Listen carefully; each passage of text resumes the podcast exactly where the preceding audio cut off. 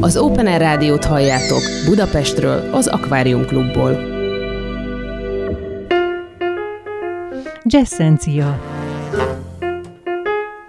az amerikai jazz története a kezdetektől napjainkig. A legnagyobb világsztárok legjobb felvételei és történetei, aki mesél és válogat, Balog Tibor.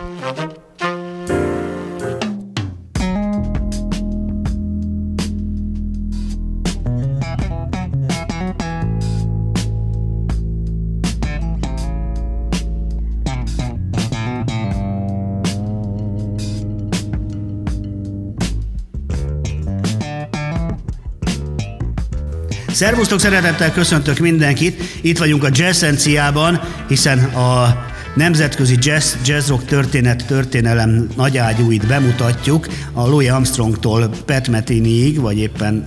Stanley Clarkig, aki a mai ö, lemezjátszónkon forog. Ö, Stanley Clark, egyébként ő is a 60-as években, ez a csodálatos nagybőgős basszusgitáros, ö,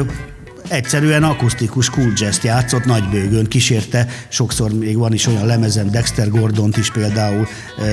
vagy George coleman úgyhogy jazzművész ő, nagybőgős, de aztán a 70-es évek közepére, ugye, ahogy már említettem, a jazz rock betört,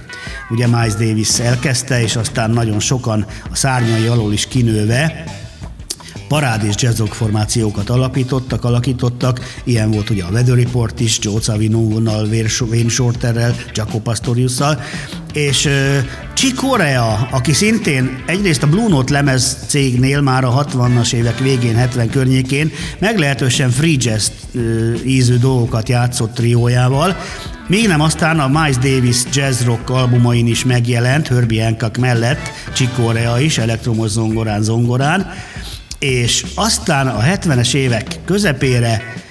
úgy döntött, hogy bár a jazzben is otthon van, az akusztikusban, de talán jobb pálya, jobb kifutó számára a jazz rock, és ez így is volt, mert a Return to Forever című kvartettjével nagyon hamar világ ö, ö, hírűvé váltak, és nem is véletlenül jobbnál jobb albumokat adtak ki a 70-es években végig, Méghozzá Old Dimeol a gitározott nála, a csodálatos Stanley Clark volt a basszusgitárosa, nagybőgőse, és Lenny White dobolt. Csikórea pedig hát mindenen játszott, mint billentyű volt, és közben Stanley Clark pedig gondolt egyet, és 75-ben csinált egy csodálatos szóló albumot, a Journey to Love volt a Kolumbiánál, ami Hát a saját felvételeit, saját szerzeményeit válogatott felállásokkal, különböző aranycsapatokkal vitte nagy lemezre,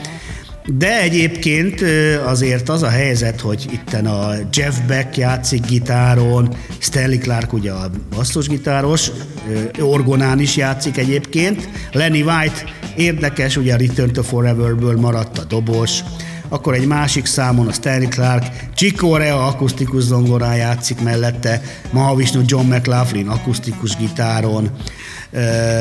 George Duke is itt van minimúgon és különböző billentyűs hangszereken. Steve Gadd, a világ egyik legjobb dobosa, aki Eric Claptont is gazdagítja évtizedek óta, és hát saját jogán is a világ egyik legjobb jazz dobosa, ő is itt van. Úgyhogy egy nagyon-nagyon-nagyon komoly és változatos jó felállás, és egy nagyon változatos album született. Éljen tehát a jazz rock, legalábbis ezen a szinten, ebben az ötcsillagos minőségben, ahogy Stanley Clark csinálta például a Journey to Love című albumon 75-ben.